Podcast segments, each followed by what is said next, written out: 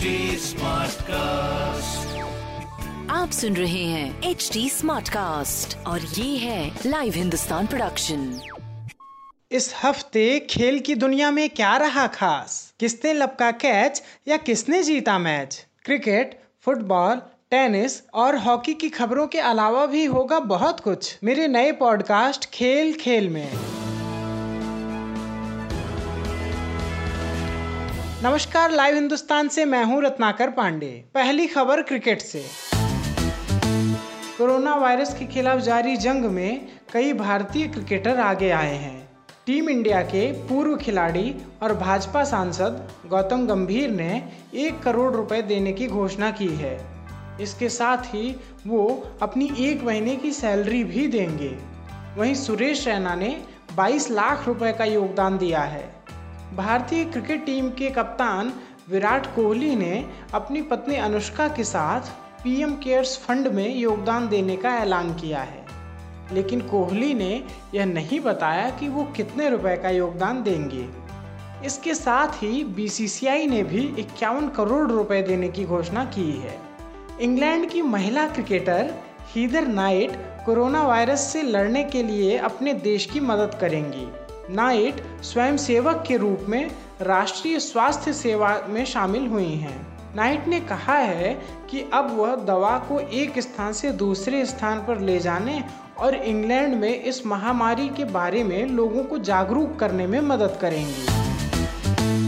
Tokyo Olympic एक साल के लिए स्थगित कर दिया गया है।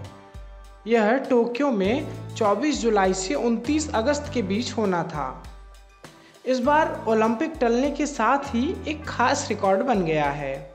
अब यह खेल 2021 में आयोजित होंगे। 125 साल के ओलंपिक इतिहास में यह पहला मौका होगा जब ओलंपिक और डियर में आयोजित होंगे। पहली बार समर ओलंपिक अठारह सौ छियानवे में खेले गए थे। टेनिस खिलाड़ी नोवाक जोकोविच ने कोरोना वायरस के खिलाफ जंग में योगदान देने का फैसला किया है। जोकोविच अपने देश सर्बिया को 10 लाख यूरो की मदद करेंगे। इसके अलावा भारतीय स्टार बैडमिंटन खिलाड़ी पीवी सिंधु ने भी 10 लाख रुपए देने का ऐलान किया है। सोमालिया की दिग्गज footballer Abdul Qadir Mohamed Farah की कोरोना वायरस के कारण मौत हो गई है। अफ्रीकी फुटबॉल परिसंघ और सोमाली फुटबॉल महासंघ ने इसकी पुष्टि की है। मोहम्मद फराह उनसठ साल के थे। आपको हमारी ये प्रस्तुति कैसी लगी, हमें फेसबुक ट्विटर और इंस्टाग्राम के ज़रिए ज़रूर बताएँ। हमारा सोशल मीडिया हैंडल है at the rate H T आप हमारी ऑफिशियल वेबसाइट www.htsmartcast.com पर भी विज़िट कर सकते हैं। आज के लिए बस इतना ही। मुझे यानी रत्नाकर को दीजिए इजाज़त। नमस्कार।